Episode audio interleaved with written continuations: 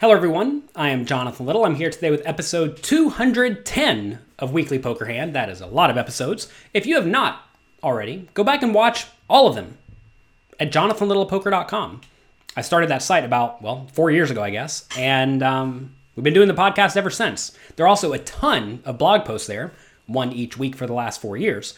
And if you like poker strategy, you will certainly love that blog.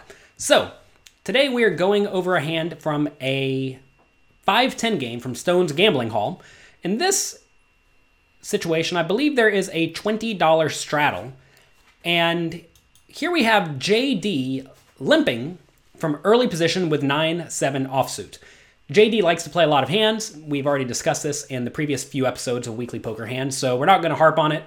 Don't play garbage. Nothing good comes from playing garbage. Folds around to Steve G and the cutoff, who has seemed to play a reasonable mix of hands. And he has 9 8 of hearts, which is a great hand, and he likes to raise it to 60.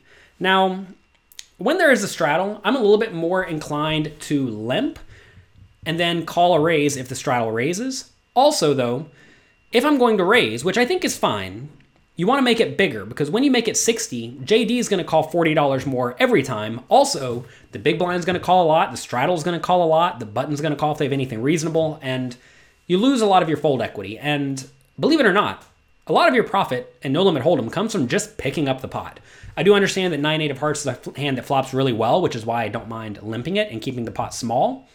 But if you are going to raise, you want to make it a little bit bigger, in my opinion. So he does raise to 60. Ellie in the straddle calls, as I told you he would, and um, JD almost certainly called as well. The graphics don't say it, but I'm sure he did. Flop comes Ace, King, Jack, two hearts. So, Ellie is first in the straddle with Ace 3, so he has top pair and a backdoor nut flush draw. This is definitely a spot where I think he should check top pair. But he decides to lead. Wow, he leads big for 175 bucks, which is, I guess, pot or close to pot. Um, yeah, 60 times 3 is 180. So he pots it. I would definitely not pot it with top pair bad kicker here. This is a spot where when Steve G raises preflop, he should have something reasonable. And you have to ask, how does a reasonable range do on ace, king, jack? Well, it does quite well. This is a classic, I'm not to call it mistake, but classic play that people make of betting purely for protection. In this spot, when you lead, you are to get called only by an ace, which you you lose to because ace three on ace king jack loses to all the aces king queen or king 10 which have plenty of equity. Queen jack or queen queen jack or jack 10 which have plenty of equity. And then all the other two pairs that beat you. And then also flush draws. So against that range you'll find that ace 3 is actually in pretty bad shape. When you're going to be in bad shape against a range from out of position usually you just want to check and look to check call to induce as many bluffs as you can. So when faced by this giant lead, obviously the 9 7 offsuit has to fold because that's what 9 7 offsuit has to do most of the time. And Steve G should probably just call in position with a flush draw. It's not a great spot, but in position, you can often call and then see what develops. If you he was out of position, I would be more inclined to, I mean, normally raise, but I guess on this board when the guy's leading, he probably has something pretty good. So I guess I would call too, but even then, I don't think folding would be insane from out of position but he's in position. You see how my brain is um, trained to think about how I would play all these spots in position, out of position, facing a bigger bet, facing a smaller bet, etc. And you can learn how to do all that over at pokercoaching.com. You can get a completely free trial for one week. Go there and learn to think like me. I don't know if that's necessarily what you want, but um, it's what you'll learn over there. Anyway, here, Steve G does like to make the call in position. The turn is a 10 of clubs. So now it's ace, king, jack, 10. And Ellie checks. All right. Now a queen makes a straight, right? And if you just listened to that range I outlined for Steve G to have, it should be a lot of hands containing a queen, or a lot of two pairs at this point, or flush draws. Now, a lot of the flush draws are going to have a queen too. This is a spot where I definitely think Steve G needs to be bluffing with his 9 8 very likely Ellie has some sort of top pair or maybe two pair at this point. When your opponent likely has top pair or two pair, this is a fantastic spot to bet to try to make them fold all of that by the river. Pot is $545 and Steve G has $950 remaining. I just realized I told you the stack sizes. I apologize if you were listening to this in the audio format. You can always watch it at jonathanlittlepoker.com slash WPH. Anyway, we were playing pretty deep stacked. I think that was hopefully assumed. Um, in this spot, pot's 545. Steve G has 950 remaining. If he bets 200 on the turn and Ellie calls, pot's going to go to 945, and Steve G will have 750 remaining, which is a very nice three fourths pot river shove. And I think that will have a ton of fold equity. So this is a spot where I would bet 200 on the turn and then jam the river, no matter what it comes, in Steve G's shoes. Also, notice he happens to have an open-ended straight draw, which obviously the queen's irrelevant because you chop then. But um, the seven will give him a straight, which will sometimes beat a slow played. Well, not a slow. It, it will sometimes beat the two pairs. Obviously, still lose to a slow played queen, but um, sometimes you win if you get there with the seven. If you did bet the turn and the river comes to seven, I would usually check check the river. Although it may make sense to value bet if you think Ellie will pretty much always bet with his queens on the turn. So in this spot, I would definitely bet 200.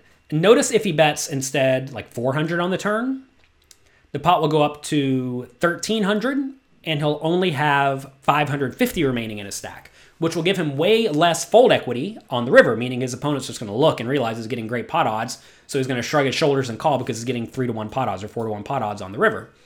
So this is definitely a spot where um, Steve G needs to be very aware of his stack size and should go for the small bet. So let's see what he does. He takes his time, he thinks about it, and then he checks. Ugh, I hate checking here. River is a jack. Now the board's paired. Ellie checks again, which I think is fine. He has a very clear marginal made hand. You definitely want to be checking. There's no point in bluffing this because your opponent's clearly never folding a better hand. All right, now back to Steve G. I definitely think he needs to bet again. Ellie very likely has one pair, an ace. Or he had something like King 10, which just got counterfeited on the river. So this is definitely a spot where he needs to bluff. If you think about Steve G's range, he has very few complete bluffs here. The bluffs he has are like King 10, right? King 10 and I mean, really, what else? There's like nothing he could have. King 10 that would elect to bluff here. He could also have ace 10 or ace x and decide to bluff, but I don't think that's such a good idea because those chop a lot of the time. And you might as well take a free chop and not risk betting into a guy who's slow playing the queen. Or he has a few busted flush draws like 9 8 of hearts or 8 7 of hearts or 7 6 of hearts, and maybe he doesn't even call those on the flop. So this is a spot where, given he has so few bluffs, he needs to be bluffing with all of them. It's very important to think about your range and realize when you have almost no bluffing candidates. When you have almost no bluffing candidates and some value candidates, you need to be betting all your value candidates and usually, like right here, the three or four combinations of bluffs you have.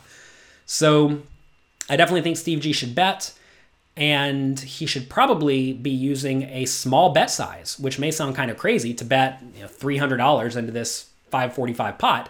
But if you know that you are value betting almost every time with ace jack or ace king or queen or even a hand like jack 10, right? All these hands would have called the flop, likely checked the turn or considered checking the turn if you had a queen, and then would definitely bet when they rivered a boat. When you have a lot of combinations of full houses and very few combinations of bluffs, you can give your opponent great pot odd because you know they're going to lose almost every time. It just so happens, if he calls this time, he's going to win, but he's going to lose almost every time. Now, if you instead decide to play an exploitative strategy because you think Ellie will call a small bet almost every time with top pair, but will fold to a big bet with top pair, well, then clearly you want to bet big. Um, alternatively, if you think he'll always fold to a small bet because he's going to look at that and think it's for quote unquote obvious value, you want to bet small and then bet big for value. Um, I don't know how Ellie plays. I don't know what he views as strong, what he views as weak. So when you don't know how your opponent's going to play, you should default to just trying to play a somewhat balanced style. And here, a small bet is usually going to be the right play. This time, though, he just snap checks it back, and obviously he's going to lose. And this is a spot where Steve G, I mean, the pot was his. He decided to just not take it. Sometimes, when the pot's free, you just have to take it. So that's going to be it for this episode of Weekly Poker Hand. Again, thank you all very much for being here today. I appreciate all of you. If you have not already, check out pokercoaching.com. There we have lots and lots of quizzes that will teach you to not make this error that Steve G just made, because making this error is going to make it hard to be a significant winner. And the way you get to the top is by being a significant winner, not by being a small winner or a loser. So, don't make mistakes. Good luck in your games, and I'll talk to you next week.